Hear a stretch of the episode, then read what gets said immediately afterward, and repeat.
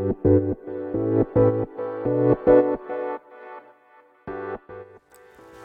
科医の10分間始まります。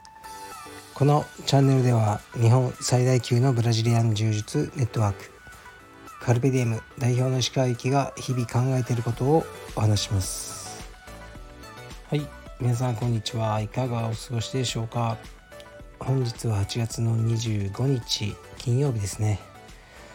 と言いましてももう夜の11時半を回ってるのでほぼ26日ということになりますね。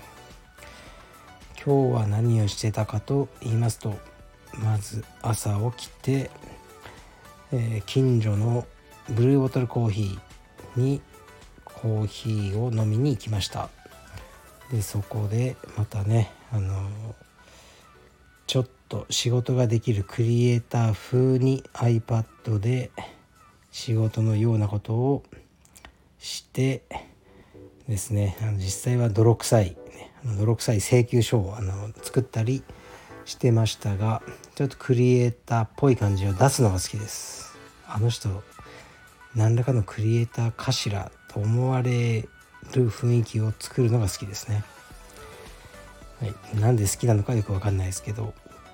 で終わってからは息子とプールに行きました。15メートルぐらいはクロールで泳げるようになりましたね。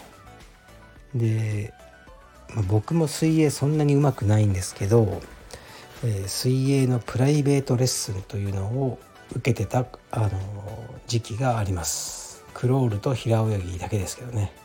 その時に先生に言われたことを思い出して息子に伝えてあの教えました。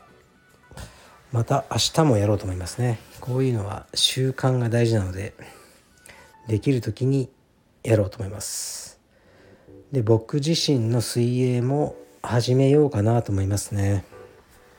うーん手首とか膝とか痛いのでグッとこう体重をかけるのが今できないんですけど水泳だとできそうなので、ねまあ、できることをやろうって感じですね。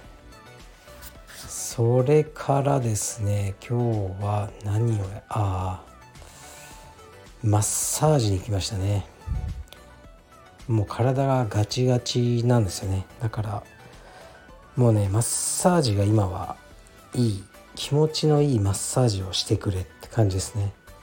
この腰痛が治るとか治んないとかそういう話はもういいというかうーん、ね、揉んでもね多分治らない。でも気持ちよく眠りたいという感じでマッサージを受けに来ました。結構良かったです。でその後にですね福岡から来ていた姪っ子2人ですね。姪っ子2人ということでうちの子供のいとこですね。をあの羽田空港に送りに行きました。あの娘はねすごく仲いいので泣いてましたね。さっきも。まあね泣いちゃうこう泣けるようないとこがいるのが幸せだってことですね。すごくねあのいい子たちでね僕も可愛がってるんですけどね。今回はディズニーランドに行ったりいろいろね楽しんでくれたと思います。それからね今日ちょっと大変だったのが息子のレスリングなんですけどちょっと体調をね崩してたんですよね。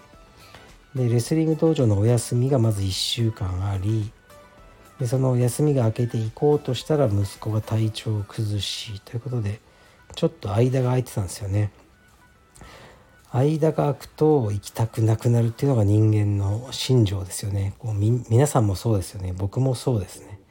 充実道場とかでもねずっと定期的に行ってたのにちょっと行かなくなると、まあ、足が遠のくっていう表現ですけど行きづらくなってなんだか面倒くさくなるっていうのはありますよね。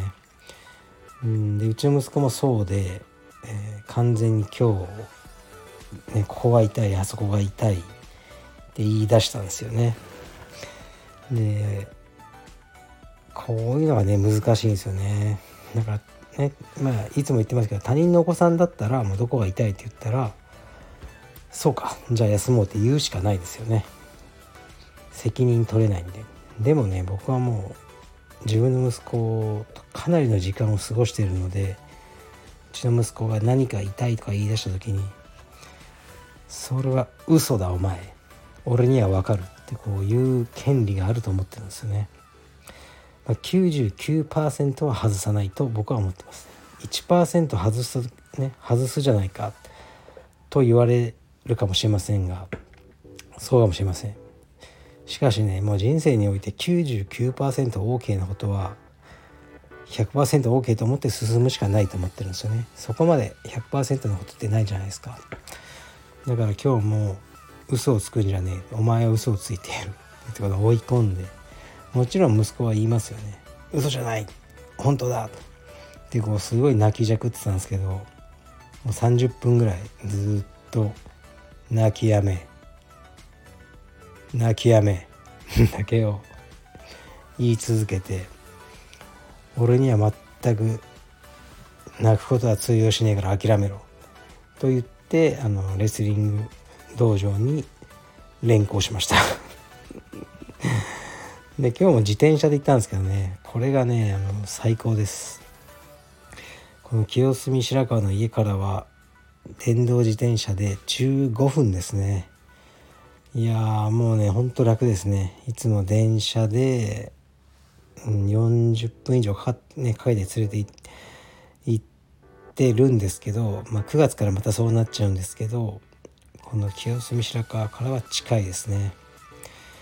で行ってあの、まあ、妻は心配とかしてたんですけど「大丈夫なの今日」みたいな「大丈夫だ」100%大丈夫だし俺を信じろって言って連れて行ったらあの超元気にレスリングしてましたねうん子供ってそういう感じなんですよねで帰る時に「今日どうだった?」って言ったらあの「楽しかった!」って言ってましたねバカ野郎って感じですけど、まあ、そういうね子供ってそういうものなので子供のねあの行きたくないとか体が痛いとかねいちいちそういうことをあの聞かない方がいいと僕は思ってます。まあ、でもね自分の子供にしかできないです。他人様の子供にはできないですね。流通クラスでねお子さん預かってますけどもうね何か痛いって言われたら「ああそうですか」はいお休みしましょう。ね、なんだでもそれは仕方ないですよね。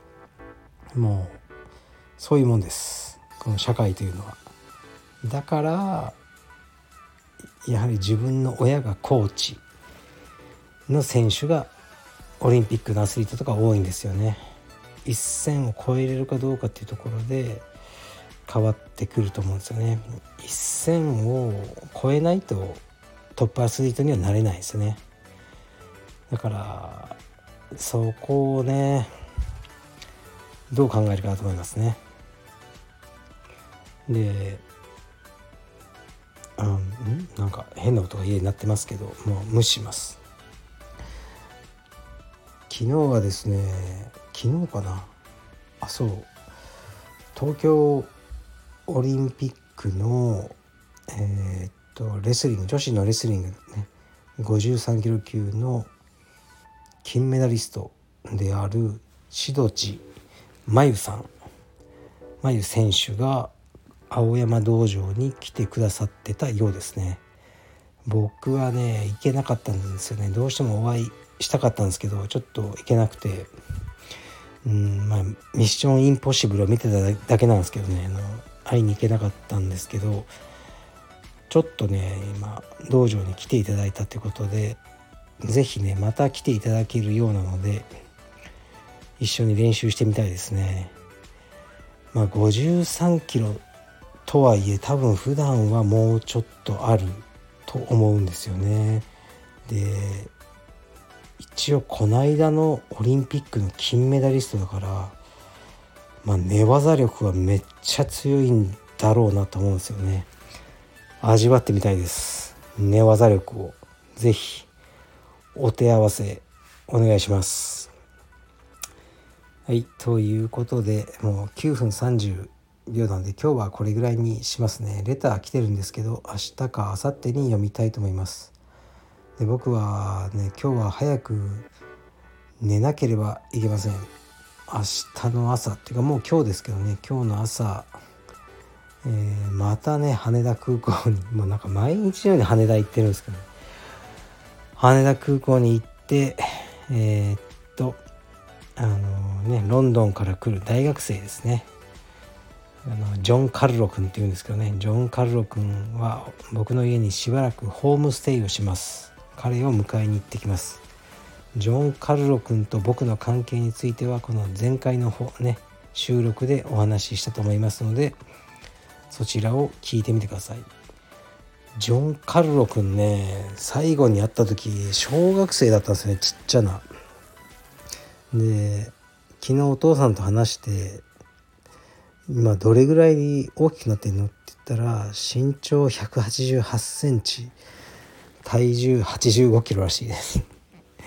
やばいですね。うん。で充実をねやりまくってる青帯らしいのでまあね結構強いんでしょうね。ちょっとまあ1回か2回スパーリングもしてみようと思ってますね。